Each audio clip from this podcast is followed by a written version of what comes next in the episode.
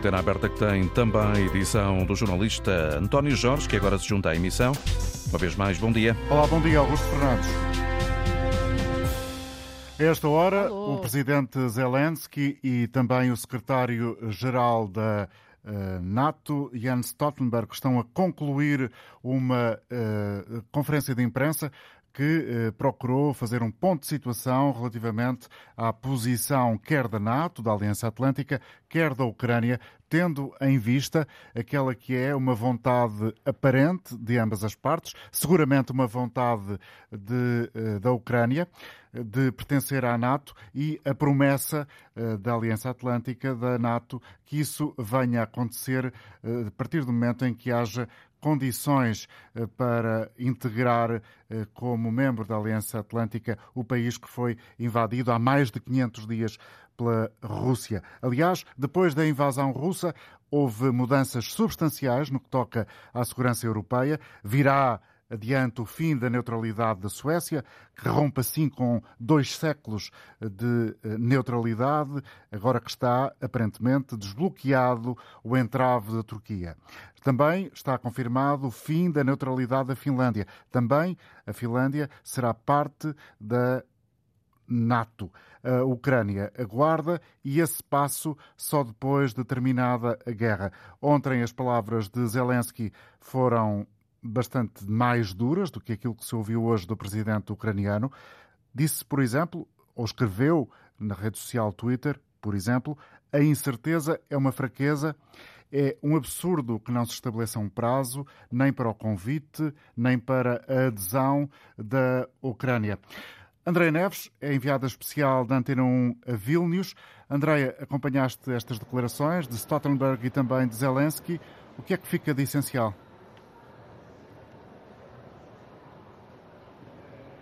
Jornalista Andréia Neves, eh, julgo que a qualquer instante poderá ser possível uh, contacto com Vilnius, onde uh, está enviada especial da Antena 1 uh, a esta cimeira, que hoje completa o segundo dia de trabalhos.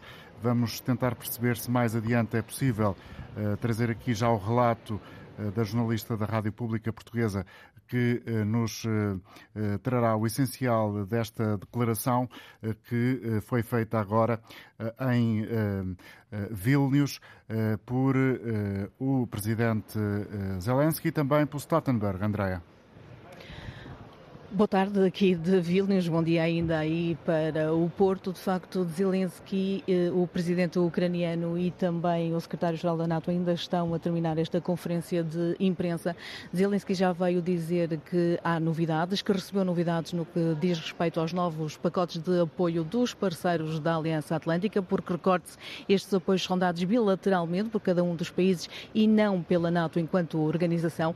Disse também Zelensky que a Ucrânia está pronta para aderir e que já fez um longo caminho e que, no que diz respeito à interoperabilidade com os materiais e os equipamentos da NATO, os militares ucranianos já conseguem usar as armas fornecidas pelos países da NATO e, por isso, há todo um caminho que está a ser feito. Ontem, como estava a dizer, foi um pouco mais efusivo ao dizer que não fazia sentido que não houvesse uma data eh, para que a Ucrânia pudesse aderir à NATO. Hoje já diz, pelo menos está a dizer agora, que os resultados são bons, até porque houve parceiros a dar mais material de guerra para poderem continuar, obviamente, a luta no terreno. São bons os resultados, sim, mas se houvesse ainda um convite para que a Ucrânia aderisse à NATO, seriam perfeitos. Andréia, vamos eh, voltar a ouvir-te mais daqui a instantes neste programa. Voltaremos ao contacto com a enviada especial da Antena 1 a Vilnius. Por agora, tenho a oportunidade de conversar com Marcos Farias Ferreira, professor e especialista em Relações Internacionais da Universidade de Lisboa. Bom dia, obrigado também pela sua colaboração. Eh, qual é eh, a primeira análise que o professor pode fazer em função daquilo que foi agora dito por Zelensky, quer quer por Stoltenberg? Bom, eu acho que naquilo a que assistimos, temos assistido estes dois dias na Cimeira de Vilnius, dá-nos um pouco a noção de, de, de, do atoleiro geopolítico e estratégico a que se chegou nesta, nesta guerra.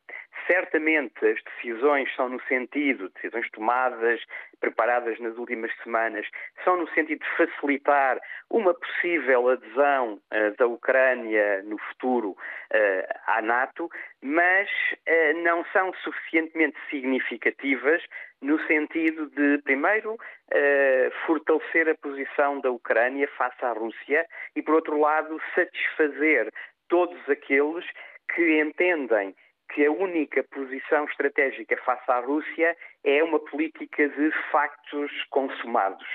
Uh, há uma série de dirigentes políticos da NATO, da União Europeia, sobretudo bálticos, Polónia, do leste, do leste europeu, que entendem que a abordagem que é preciso ter nesta, uh, nesta, nesta guerra é uma política dura, uma abordagem dura de factos consumados face à Rússia, porque seria no seu entender, é uma posição também seguida por alguns nos Estados Unidos, não pela Casa Branca, uh, parece, mas por alguns, uh, que o Kremlin só entende a linguagem da força, que perante factos consumados uh, volta atrás, recua nas suas, nas suas linhas vermelhas e, portanto, também uma adesão da, da Ucrânia, uma adesão expresso da, da, da Ucrânia à, à NATO, produziria esse efeito de choque no Kremlin que ehm, faria, uh, produziria um recuo nas, nas linhas vermelhas e, portanto, não representaria nenhuma escalada.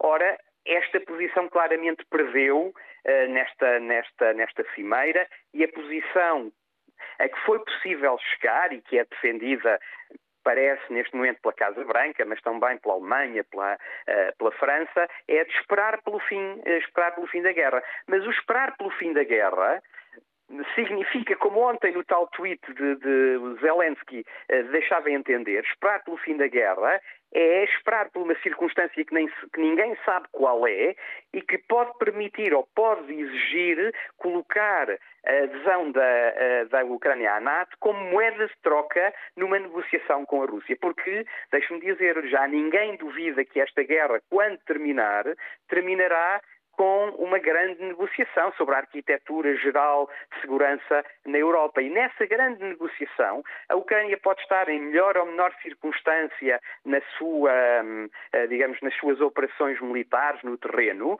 mas a questão da neutralidade da Ucrânia surgirá. Ela só não surgirá se dessa, desta guerra resultar uma derrota contundente da Rússia, uma capitulação da Rússia. E esta é outra ironia. Para que isso aconteça, só um envolvimento maior da NATO, uh, ou seria necessário um envolvimento maior da NATO, que é aquilo precisamente que a maioria não quer e deu a entender, deu a entender com este aviamento da, da, da, da adesão da, da Ucrânia. Marcos, Marcos Farias uhum. Ferreira, até que ponto é que esta posição, ou seja, este movimento quase num tom cinzento, nem sim, uhum. nem sopas, para que toda a gente compreenda, por parte da NATO, eh, pode repetir de alguma forma aquilo que eh, já foi lembrado nos últimos dias, aquilo que aconteceu em Bucareste em 2008, uhum. que depois permitiu à Rússia eh, avançar para a Geórgia e, e, e, fazer também incursões uhum.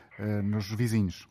Bom, eu aí tenho, tenho, tenho esta leitura. Nós não podemos retirar deste conjunto de factos uma relação causa e efeito desse, desse género. Ou seja, eh, eu acho que eh, não é fácil provar, não temos maneira de provar, que foi a indecisão de Bucareste em 2008, e por indecisão eh, estamos a falar de uma vaga referência à política de porta aberta e, portanto, que a Ucrânia e a Geórgia seriam bem-vindos na Ucrânia num futuro, num futuro, num futuro próximo. Não foi esta política de indecisão que provocou, digamos que, que, que levou, que causou uma posição mais agressiva da, da Rússia. Eu acho que é preciso olhar com atenção para a circunstância paralela que é Uh, a política da NATO de, pela primeira vez, abrir as portas à Ucrânia fez reagir uh, a Rússia eh, que uns meses depois, a cimeira foi em abril,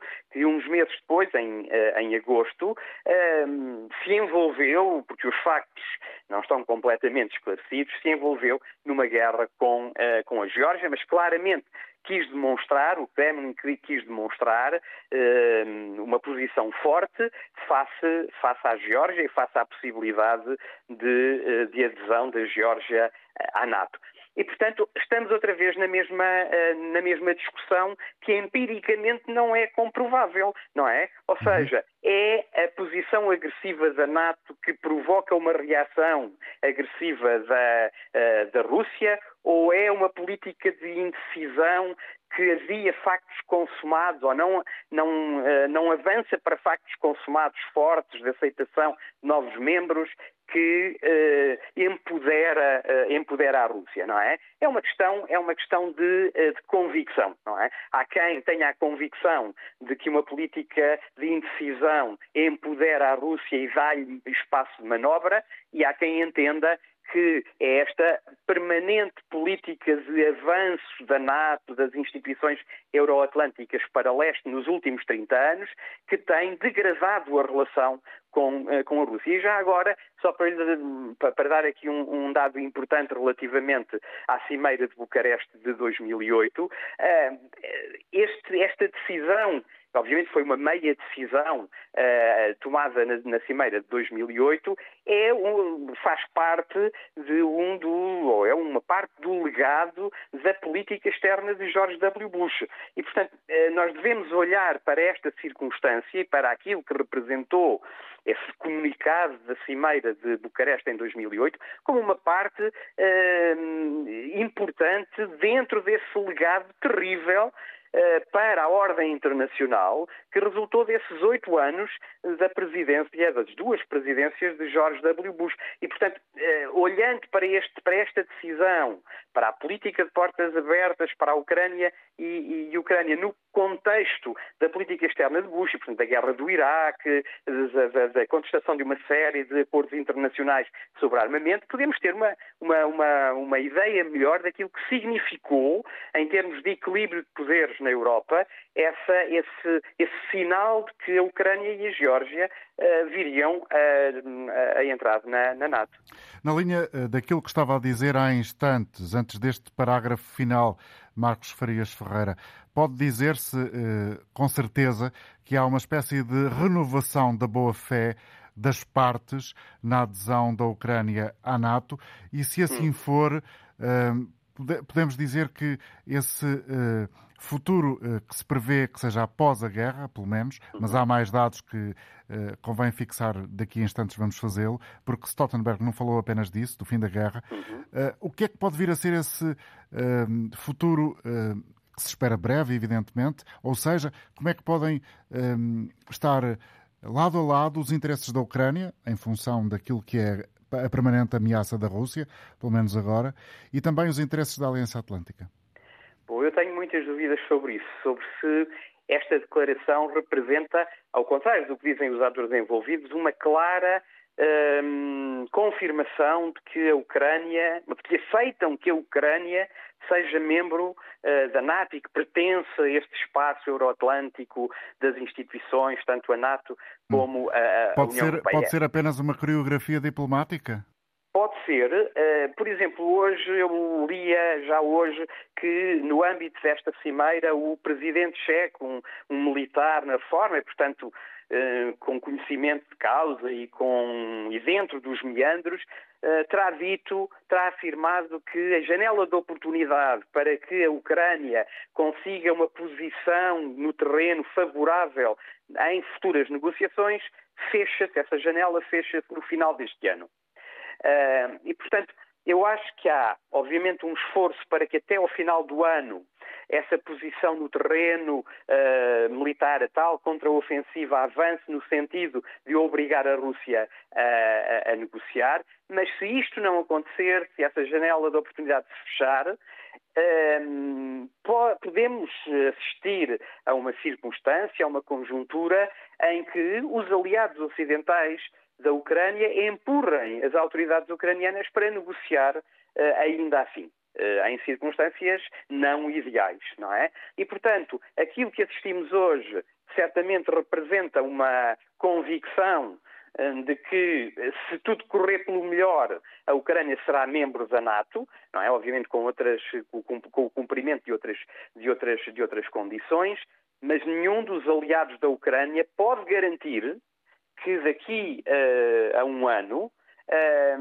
estejamos numa circunstância em que a Ucrânia negocie em, por cima, não é? Numa situação, numa situação ideal. É outra vez a questão da neutralidade. Eu julgo que esta questão vai estar em cima da mesa porque as circunstâncias vão mudar e na diplomacia as, os compromissos dependem das circunstâncias do, do momento, não é? Hoje, com a convicção de, a, de que a contraofensiva vai funcionar, de que com o envio destas, destas novas armas, inclusivamente o envio de F-16, se vierem a acontecer, mas tudo indica que será o próximo, o próximo passo, que isso permita à Ucrânia romper as linhas de defesa um, no, no Donbass e chegar às fronteiras da Crimeia, o que seria nos últimos dias está a ser avançado. Esse seria o grande objetivo para obrigar a Rússia a avançar. Mas nenhum dos aliados da Ucrânia pode garantir que isto vai acontecer. Se as forças russas eh, resistirem, se essas defesas que foram construídas durante meses no Donbass eh, resistirem ao, avanço, ao avanço ucraniano, não há vitória ucraniana e uh, certamente não há possibilidade de impor esta adesão um, ehm, da, Ucrânia, da Ucrânia à NATO. E, portanto, certamente iremos assistir, eu julgo que este é, uh, digamos, o cenário um, ehm, no, no, no terreno de operações que se antecipa desde o princípio, acho era muito, desde o princípio era óbvio que esta, que esta guerra se dirigiria rapidamente para, uh, para uma guerra de fricção, para, para, para, uma guerra em que nenhuma das partes uh, alcança uma vantagem significativa sobre, uh, sobre a outra e, portanto, numa negociação muitas coisas vão estar em cima da mesa. E estes parceiros da Ucrânia, que neste momento,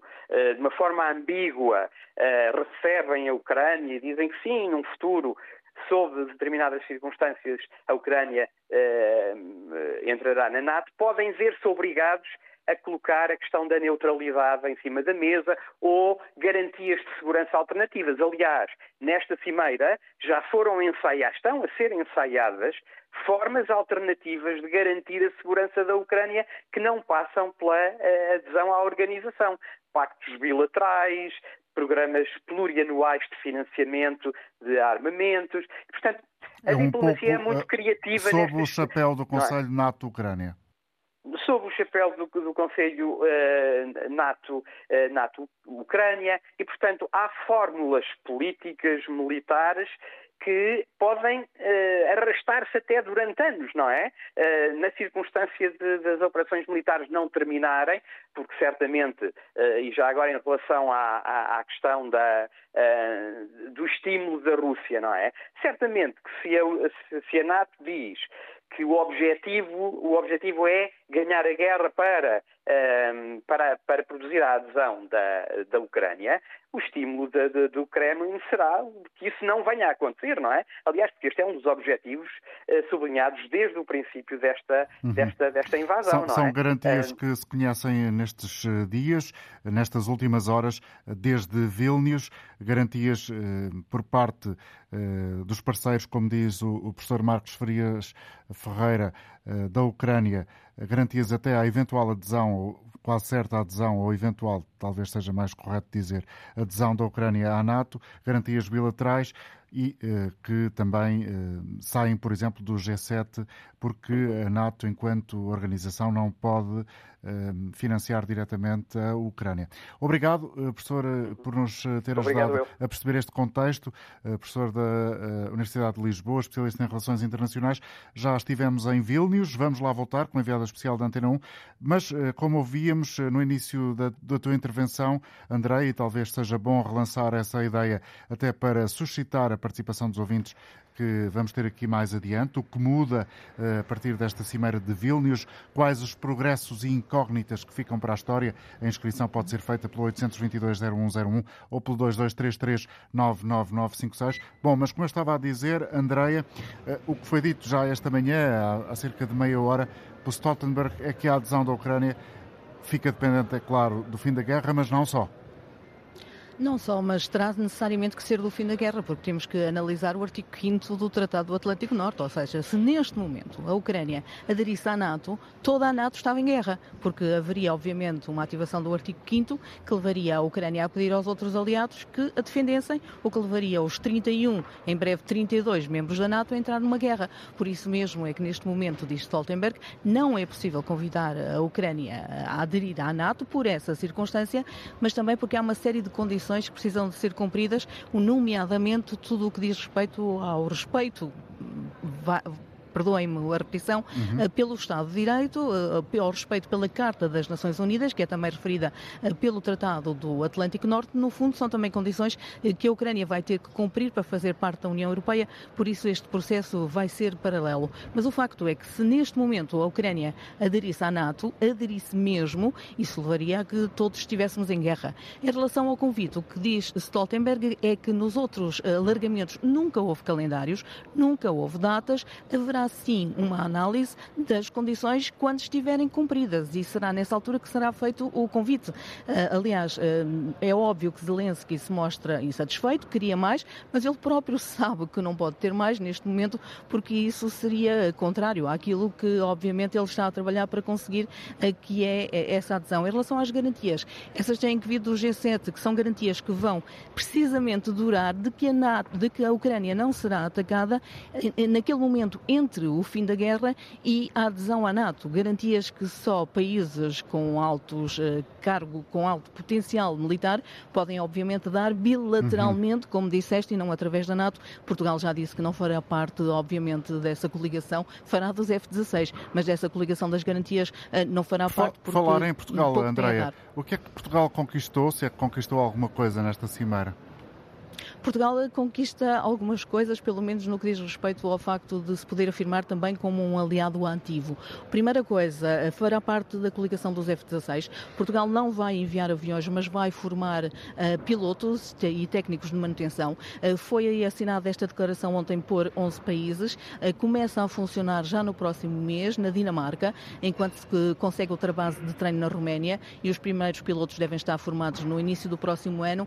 E depois há uma, toda uma agenda Sul, que Portugal há muito que quer inserir nas conclusões da NATO e conseguiu desta vez. Ou seja, Portugal quer que se faça uma reflexão enorme sobre o que é que se está a passar a Sul, onde a presença da Rússia e da China uh, está a crescer cada vez mais, nomeadamente em África e no Médio Oriente, e que levanta uh, novas necessidades e, e, sobretudo, a necessidade de criar parcerias na luta contra o terrorismo para evitar que, por exemplo, questões de segurança com o terrorismo ou até com questões climáticas se transformem transformem num problema de segurança em todo o norte da África que depois se venha a refletir eh, na Europa. E Portugal conseguiu que os aliados dissessem sim, temos realmente que pensar nesta circunstância. André Neves, enviada especial da Antena 1 a Vilnius, a esta cimeira da NATO, onde ficamos a conhecer que a Turquia apoia a entrada da Suécia nesta organização. Isto depois de ter dito o mesmo e de uma forma muito mais clara e muito mais rápida em relação à Finlândia. Estes dois países da Escandinávia, que estão historicamente ou eram historicamente neutros, eh, estão agora do lado e vão estar dentro da Aliança Atlântica. Houve uma mudança algo surpreendente por parte da Turquia. Vamos tentar perceber porquê com o correspondente da Antena 1 em Ankara, na Turquia, José Pedro Tavares, agora em direto connosco. Bom dia, José Pedro. Obrigado pela presença. Como é que se uh, interpreta aí, na Turquia, esta aparente mudança uh, do presidente recém-eleito Recep Tayyip Erdogan? Olá, bom dia. A adesão da Suécia iria acontecer mais tarde ou mais cedo. Eh, a Turquia está em negociações com a Suécia, também como esteve com a Finlândia há muito tempo, já dura há mais de um ano, desde a cimeira do ano passado em Madrid. Na altura, a Turquia colocou uh, algumas barreiras, uh, tinha, enfim, algum, alguns argumentos legítimos para duvidar da sinceridade de alguns países escandinavos em lutarem conjuntamente com a Turquia contra organizações terroristas. Isto porque nesses países escandinavos há uma vasta diáspora uhum. curda, uhum. onde o Partido dos Trabalhadores do Kurdistão, que é uma organização terrorista, reconhecida como oficialmente como organização terrorista pela Turquia, obviamente, mas também pela, pela própria União Europeia e pela NATO, eh, recebe algum apoio e, e, e, haveria atividades de financiamento um, do, do, PKK que, que, que, eram levadas a cabo nesses países escandinavos. E foi isso que a Turquia disse há um ano atrás, que se, a menos que isso mudasse, não iria aceitar a, a Finlândia e a Suécia. Um, houve um grande trabalho, de, digamos, de, por parte dos, desses países escandinavos em, de facto, tentar cumprir essas exigências da, da, da, Turquia. A Finlândia atingiu esse patamar mais cedo e daí a, a Turquia ter, ter ratificado a adesão da Finlândia em abril deste ano, mas a Suécia, eh, a Turquia continuou com algumas reticências em relação à Suécia, isto apesar do governo sueco ter feito quase tudo, ou praticamente tudo aquilo que a Turquia exigia, adotou uma nova lei antiterrorista, um, começou a investigar de facto essas redes um, associadas ao PKK na, na Suécia e, e, levou indivíduos uh, à barra do tribunal e condenou-os apenas de prisão por precisamente extorsão e financiamento de atividades terroristas. Um, na Turquia, extra, uh, extraditou alguns indivíduos procurados uh, na Turquia para, para, para esse país, mas, mas Ankara ainda, ainda ficou e continuava a ficar frustrada com as recorrentes manifestações nas ruas de Estocolmo, onde bandeiras do PKK eh, o tal Partido dos Trabalhadores uhum. do Kurdistão, eram desfraldadas e também algumas manifestações eh, anti-Islão, nomeadamente eh, envolvendo a queima do, do livro sagrado do Islão, o, o Corão. Um, o governo sueco tentava limitar essas manifestações, mas o a justiça sueca e a separação de poderes na Suécia uh, continuava a autorizá-las. Isto deixava os turcos algo frustrados e daí esta, uh, enfim, esta teimosia e, e, o prolongamento do veto turco até esta, uh, esta cimeira. No início da cimeira, Erdogan lançou uma pequena bomba, disse que a adesão da Suécia à NATO estaria condicionada à própria entrada da Turquia na União Europeia, dois processos completamente separados, nunca, nunca, nunca fizeram parte do, das negociações com, com a Suécia e com, e com a Finlândia, um, o que deixou toda a gente bastante confuso. Mas isto é uma tática habitual de Erdogan, uh, que para tentar obter mais concessões, uh, lança, digamos assim, um, uma, uma espécie de ultimato. Uh, uma espécie de ultimato e leva à fasquia uh, para, não só para mostrar que a Turquia é absolutamente essencial na NATO e, enfim, em, em vários fora internacionais, mas, mas, para protagonizar, digamos assim, estar, estar no cerne das, das, das discussões. A verdade é que poucas horas depois, e após a, uma reunião com o primeiro-ministro sueco e com o secretário-geral da NATO, recuou e, e aceitou de facto a, a, Suécia. Um, como membro de, de pleno direito. Uh, disse ainda, uh, ainda há de facto um, um passo a, a, dar nesse sentido. O Parlamento de Ankara e também o de Budapeste terão que ratificar o documento de adesão. O Budapeste já tinha dito que, que, que faria que faria isso assim que a Turquia mudasse de posição e agora Erdogan confirmou que, que, vai enviar esse documento para o Parlamento, que nos próximos dias irá ratificar então esse documento e, e, nessa altura, só nessa altura é que a Suécia se tornará como o 32 membro da, da NATO. Mas ao, ao elevar essa fasquia e, e ao um, há dois dias atrás, Erdogan conseguiu algumas concessões. E, é, e é isto um pouco o que, o que, se diz na Turquia. Foi uma grande jogada negocial de Erdogan que conseguiu algumas concessões. Da Suécia, no fundo foi mais, foi mais do mesmo. Eles acordaram que iriam continuar a trabalhar juntos para limitar as, as, as atividades do PKK um, no país, estabeleceram uma, uma comissão bilateral de, de, segurança, a Suécia vai nomear um coordenador antiterrorista, vai haver contactos mútuos, portanto uma, uma cooperação e uma coordenação ainda mais próxima na luta contra o, o PKK, PKK. A grande concessão que eles terão obtido terá sido dos americanos, que uh, uh, têm estado também bastante envolvidos nestas negociações nos bastidores, uh, não diretamente, e, e, Biden terá prometido a, a, a Erdogan a venda de, de, aviões F-16 americanos num negócio que rondará os 20 mil milhões de euros. Era era um pedido turco uh, já de longa data. A Turquia precisa de mais aviões F-16 e precisa de renovar também uh, alguns aviões F-16 que ainda têm sistemas de software e hardware uh, antiquados. Um, mas essa venda, eh, esse contrato estava bloqueado no Congresso americano eh, devido, enfim, às posições anti-ocidentais que a Turquia tem tido nos últimos anos, devido à colaboração de, de Erdogan com Putin. Essa que é uma e... questão interessante. Eu não sei se será correto, José Pedro Tavares, fazer esta afirmação. Parece algo simplista, eh, mas dirás qual é a leitura que se faz na Turquia. Até que ponto é que este movimento aparente movimento de Erdogan eh, virado mais para o Ocidente que propriamente para a Rússia, representa isso mesmo? Ou é só uma aparente ilusão? Não, parece de facto haver uma, uma, uma reaproximação de Erdogan uh, ao Ocidente, uh, que, enfim, evidente nesta Cimeira da NATO, porque ele uh, desenterrou a questão da adesão da Turquia à União Europeia, que era uma coisa que ele já não falava há muitos anos. É um processo que está congelado, está, está, está moribundo, e ele não falava há muitos anos, mas ele, ele, ele desenterrou nesta, nesta Cimeira da, da, da, da NATO. Mas, mas, havia, mas há outros, outros indícios. A forma como ele recebeu Zelensky, o presidente ucraniano, em Istambul, poucos dias antes da Cimeira da NATO, um, os acordos que foram celebrados com Zelensky, o facto da Turquia dar apoio à, à, à entrada da Ucrânia na NATO, um, uh, eh, parece de facto indicar que uh, neste seu último mandato e depois das eleições presidenciais, ele uh, está a tentar voltar, digamos assim, a voltar a ancorar a Turquia na esfera do Ocidente, na esfera da NATO. Isso será alguma coisa a ver com a rebelião interna na Rússia? É possível, duas coisas. Eh, duas, uma, uma tem a ver com a economia. A economia turca precisa, eh, a Turquia vive uma, uma, grave crise económica, precisa de uma injeção de dinheiro externo, precisa de investimento externo.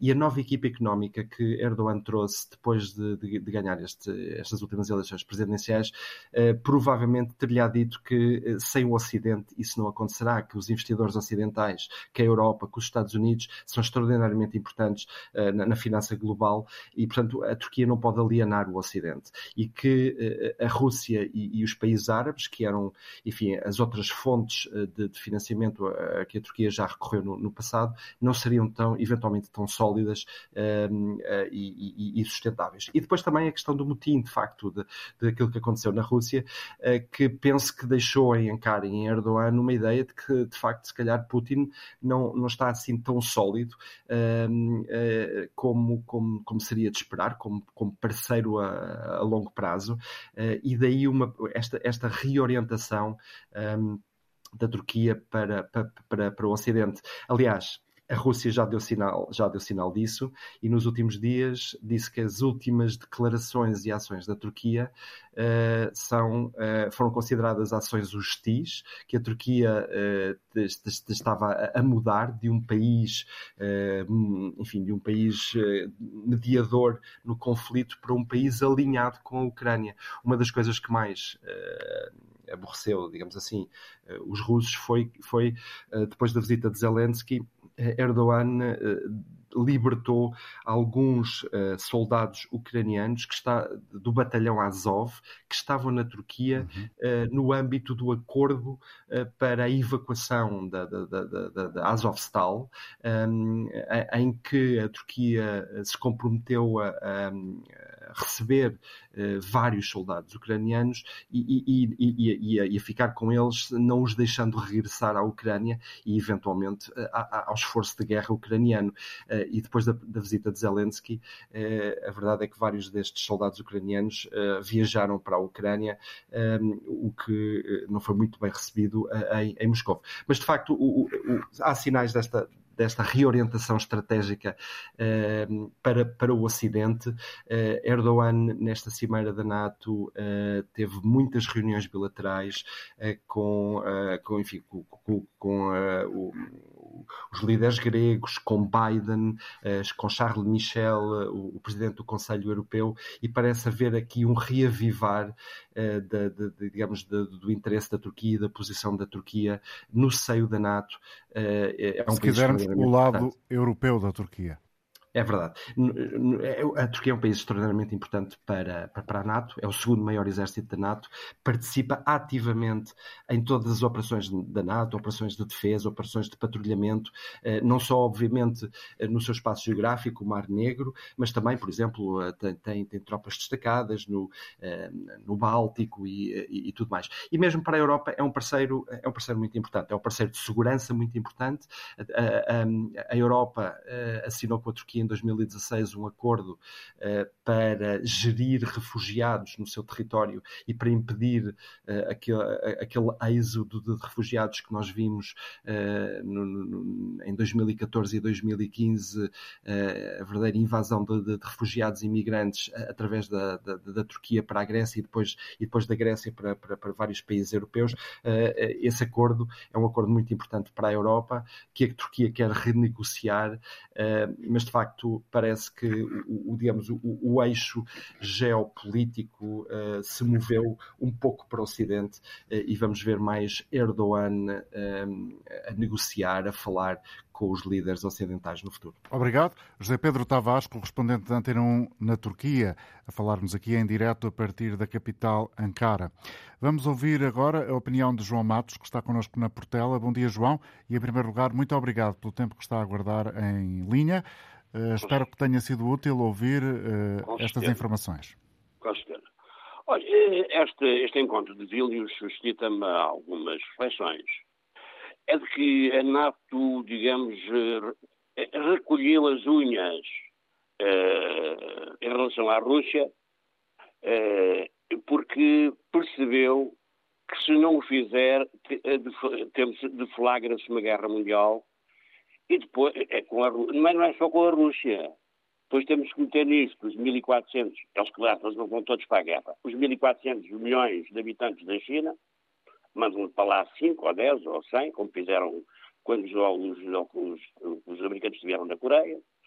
Uh, depois temos também os iranianos, porventura a Coreia do Norte, nesse combate. Portanto, é um combate. Mas eventualmente porque, o mais significativo eh, desses movimentos será a relação, a proximidade óbvia e evidente entre a China e a Rússia. Pronto. E perdemos todos se isso acontecer, não é? Não, se calhar não fica cá ninguém para contar. Mas pronto, os americanos e a NATO já perceberam que os armamentos, de, os seus armamentos, estão obsoletos. Porque, digamos, porque é que eles não enviam os F-16? Porque já sabem que ficam transformados em sucata. Aliás, como os leopardos e essa, e essa rapaziada toda que tem ido para lá, que muito modernos, estão todos a ser, hum, digamos, transformados em sucata. Portanto, isto é uma guerra eh, que, mesmo sem recorrer à, à questão nuclear, eh, se for uma guerra convencional, eh, portanto, os russos e os seus aliados chineses e iranianos e norte-coreanos e outros chegam para digamos, para resolver o problema nas planícies da Ucrânia. E, portanto, uh, e depois fala-se de guerra, de, guerra de, aqueles acontecimentos eu, eu lembro que subterraneamente existe uma guerra civil que pode eclodir a todo momento nos Estados Unidos, não é? Agora, acelerada agora lá pelos, pelos fatores climáticos, que é outra forma de guerra civil de descontentamento das populações em relação uh, ao Biden e ao, e, ao regime, e ao regime americano. Uh, quer dizer, repare, uh, Dr. Jorge, o regime americano, quer dizer, lançou bombas de fragmentação na, na Indochina, portanto, na, no Laos, no Vietnã, que ainda hoje estão por ventar. Então, vão fazer isso. Então, o, o, o, o Biden assume claramente, enquanto os outros não dizem quem é que foi, se foi o sargento, se foi o oficial, foi um comando, um político um comandante que mandou bombas localizadas num certo momento aqui ou lá, o Biden vem dizer que vai dar armas e o, essas armas e que o, o, o Zelensky vai utilizar. Ah, portanto, esses homens estão identificados. Os outros não estão, mas estão identificados. Podem, devem ser uhum. presentes num tribunal João, já percebi que contesta muito aquilo que ficou também a conhecer-se nos últimos dias em relação à participação dos Estados Unidos eh, e ao auxílio que garantiu outra vez à Ucrânia. Obrigado pela sua colaboração.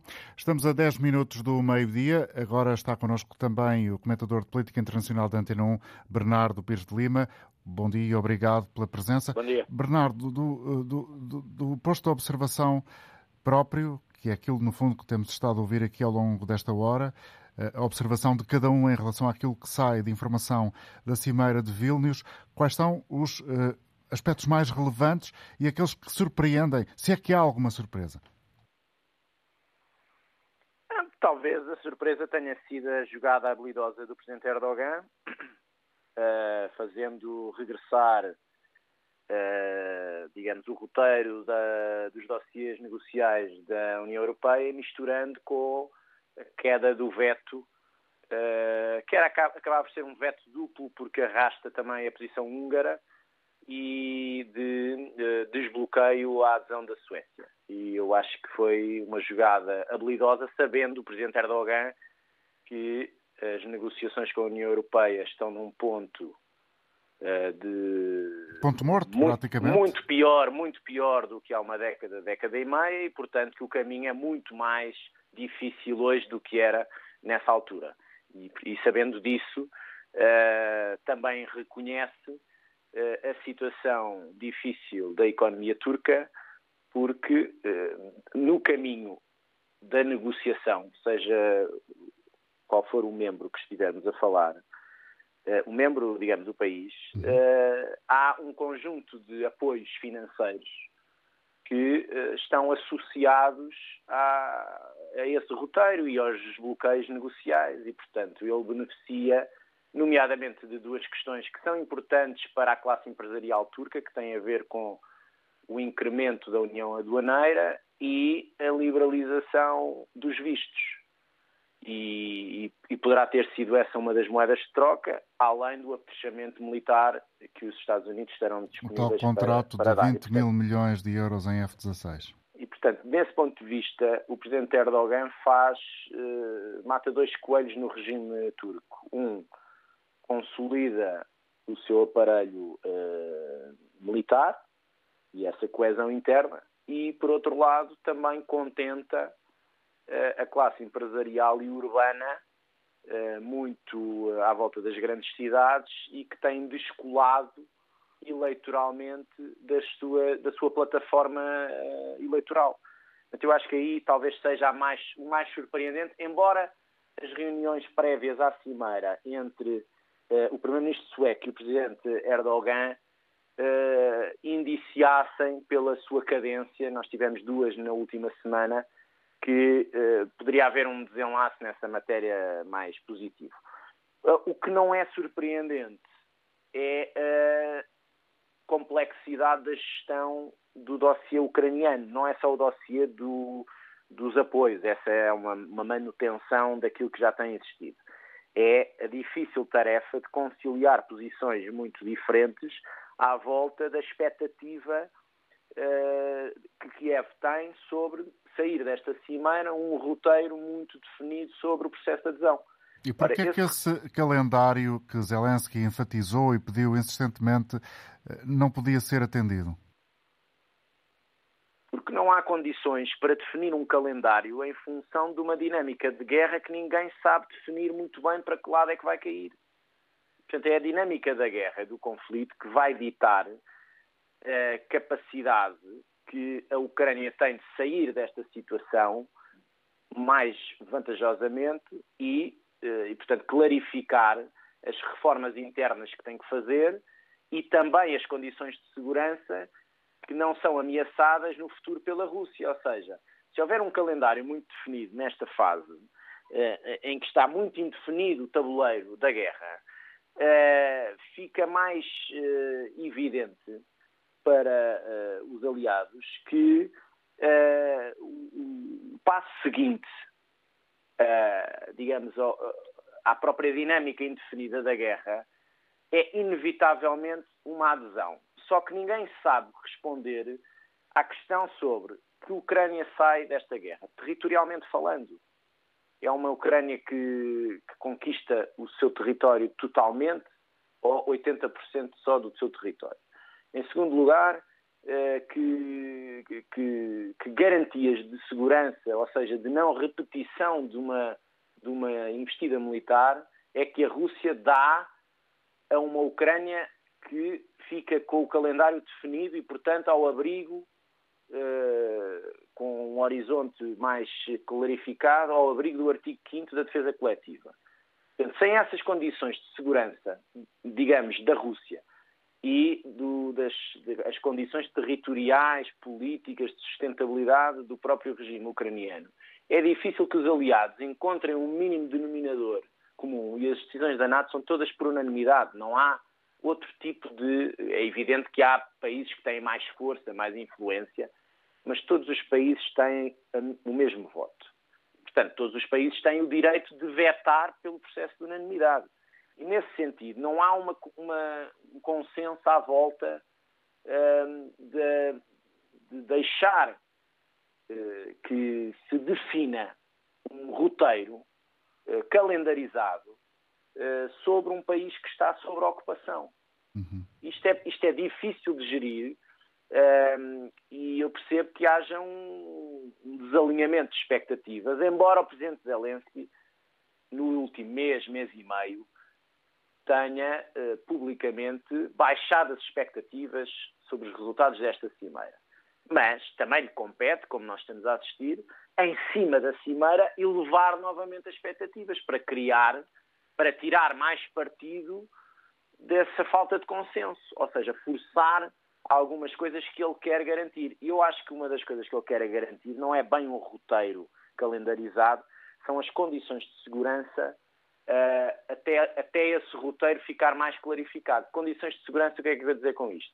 Quer dizer que são compromissos de longa duração, uh, não só para o esforço de guerra, e portanto para o sucesso destas contraofensivas, mas para a sustentabilidade do aparelho militar para que, depois de, do sucesso da contraofensiva, na lógica de Kiev, haja um padrão nato nas Forças Armadas, como está a acontecer, e depois também haja um, um, digamos, um calendário que é acelerado porque está tudo alinhado com a doutrina da NATO, uh, os padrões de treino, uh, o equipamento militar uh, que tem sido, que tem chegado ao terreno e que tem apetrechado as Forças Armadas.